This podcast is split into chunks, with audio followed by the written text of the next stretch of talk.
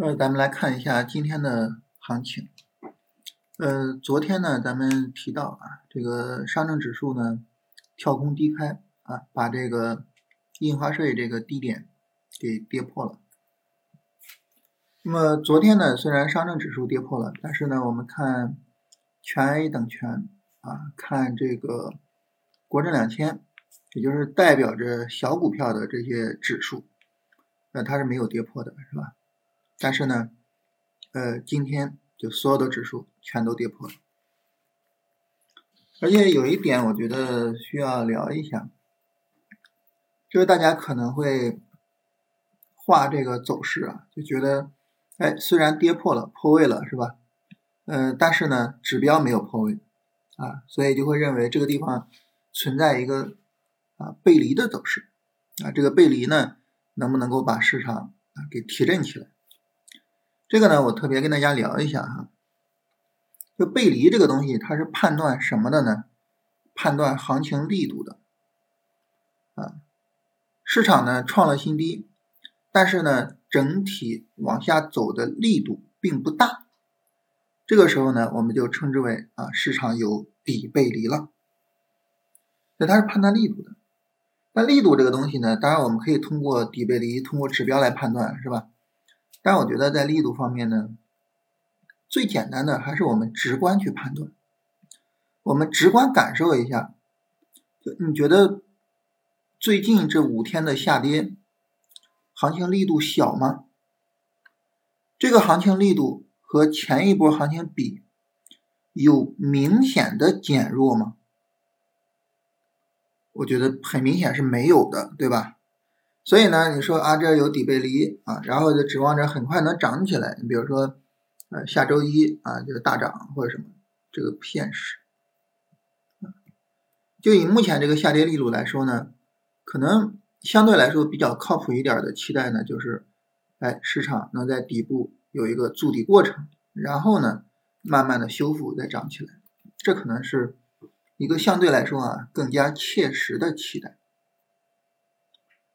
那大家说啊，那你通过直观感受去感受啊，这几天跌的厉害，这不靠谱，是吧？如果说我们还是使用技术指标，还是使用条件啊，能用什么条件去做判断呢？这个呢，一般可以使用呃低周期去做判断。比如说啊，我们去看三十分钟，你去看三十分钟呢，你就发现，比如说我们去对比这一波下跌和这一波下跌，从直观感受上我们也能感受到这一波下跌的力度没有那么大，是吧？那从指标上呢，我们看三十分钟啊，这个指标的低点也是在抬升的，但是我们发现就今天这个下跌啊，把三十分钟的指标低点给打的创了新低了啊，跌破当时的这个指标的底部区域了。所以现在就没有什么背离啊，也谈不上什么背离啊，现在就是正儿八经的一个下跌过程中的主跌浪啊，就是一个主跌浪，它不是一个背离浪或者是一个什么，就是一个主跌浪。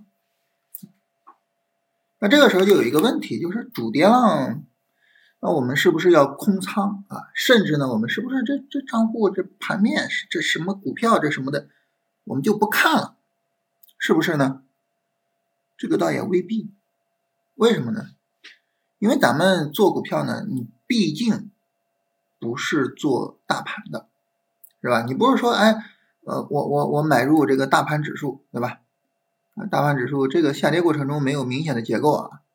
比如说，哎，我在这个地方买入大盘指数，然后在这儿破位卖出啊，赚到一些利润。好了，我现在就等大盘指数见底，然后重新买入大盘指数，然后什么？我们不是这么做，对不对？咱们是什么呢？买板块，买个股，对吧？啊，那么因为个股呢是板块里的个股，所以这里的重点呢是板块。而对于我们来说呢，比较重要的就是现在市场有没有主线板块，有没有值得跟踪的板块啊？有值得跟踪的板块呢，我该跟踪就跟踪，是吧？没有值得跟踪的板块，那这个时候呢，那我当然就没必要去跟踪了。呃，再进一步呢，如果说啊，我认为这个值得跟踪的板块它又出现了买点，那好，那这个时候呢，啊，我该买我就买，对吧？啊，所以这样呢就形成了一个哎，我看盘以及到我做操作的这么一个逻辑。当然在这个逻辑上呢，你说大盘起什么作用呢？大盘起的作用就是告诉我们，现在市场相对来说风险比较大，可能机会不是那么重要。这种情况下呢，呃，操作的时候该降仓位就降仓位，该控制风险的就控制风险，啊，大概是这么一套逻辑。所以我们就按照这套逻辑呢，就去看这个盘面啊，因为我们昨天说啊，这个医药已经基本上没什么可看的了，所以我把医药就删掉了啊，剩下的呢就是跟华为相关的，还有一些其他的科技类的方向。那么我们看一下呢，就发现这基本不行了，是吧？然后呢，这不行了，那这个基本是不行了，嗯，这种下跌力度是吧？呃，下跌力度太大了，这都都跌回到前低附近了啊，这不行了啊，直接 A 下来，对吧？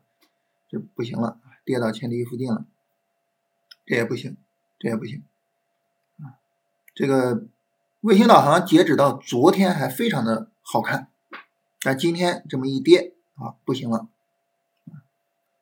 然后这是昨天大涨的芯片的一个概念板块，但是今天呢又大跌，把昨天的涨幅吃掉了。存储呢这跌回到之前的低点了，所以这些科技类的方向也基本上没有什么方向值得跟踪了。这儿我跟大家说一下，就是所谓的不行了啊，这个不值得跟踪了，什么意思呢？意思就是这个下跌啊，我们没有办法做短线了啊，就好比这个是吧？这个下跌呢，也没办法做短线，没办法做短线，并不是说这个方向我们就不跟踪，或者说这个方向我就不做了，而是什么？我宁愿等它拉起来调整，我到这个区域做超短啊，因为在这这种位置做短线，它的概率不高。所以所谓不值得跟踪就这个意思，并不是说它未来不会涨，是吧？未来谁涨咱也不知道，咱没有能力去预测未来啊。从走势跟踪的角度，就是短线没办法做了，我宁愿等它拉起来调整做超短，通过超短进场，我也不能再做短线了啊。这就是它没必要跟踪了，就基本上现在科技类的方向都没必要跟踪了。因为前面的主线就是医药还有华为所带领的科技类方向，所以当医药和华为带领的科技类方向都无法跟踪的时候，就意味着什么呢？就意味着这一次的短线下跌，我们又没有办法做短线了。已经几个月的时间没有优质的短线调整了，我们追溯上一次啊有优质的短线调整的时候还要追溯到这儿。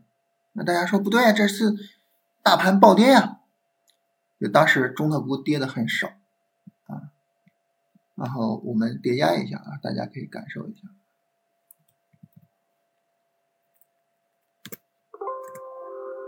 啊，中特估指数当时还没出来，那我们我记得当时保险是走的不错的啊，啊，我们使用保险来代替一下，我们来看。就这个走势是吧，很小的调整，对不对？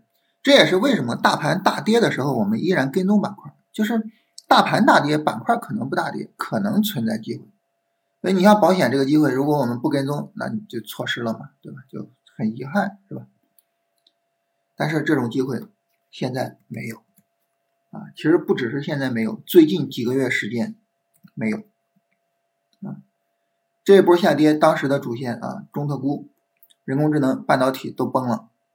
中间呢是高压快充之类的板块上涨，本身也都是一些小板块，所以也没有延续性。这波行情呢，人工智能啊，然后人工智能在这儿崩了，然后后面汽车、机器人啊，这一波下跌也跌得比较厉害。这一波行情呢是证券为代表的金融啊，然后在这个下跌中崩掉了。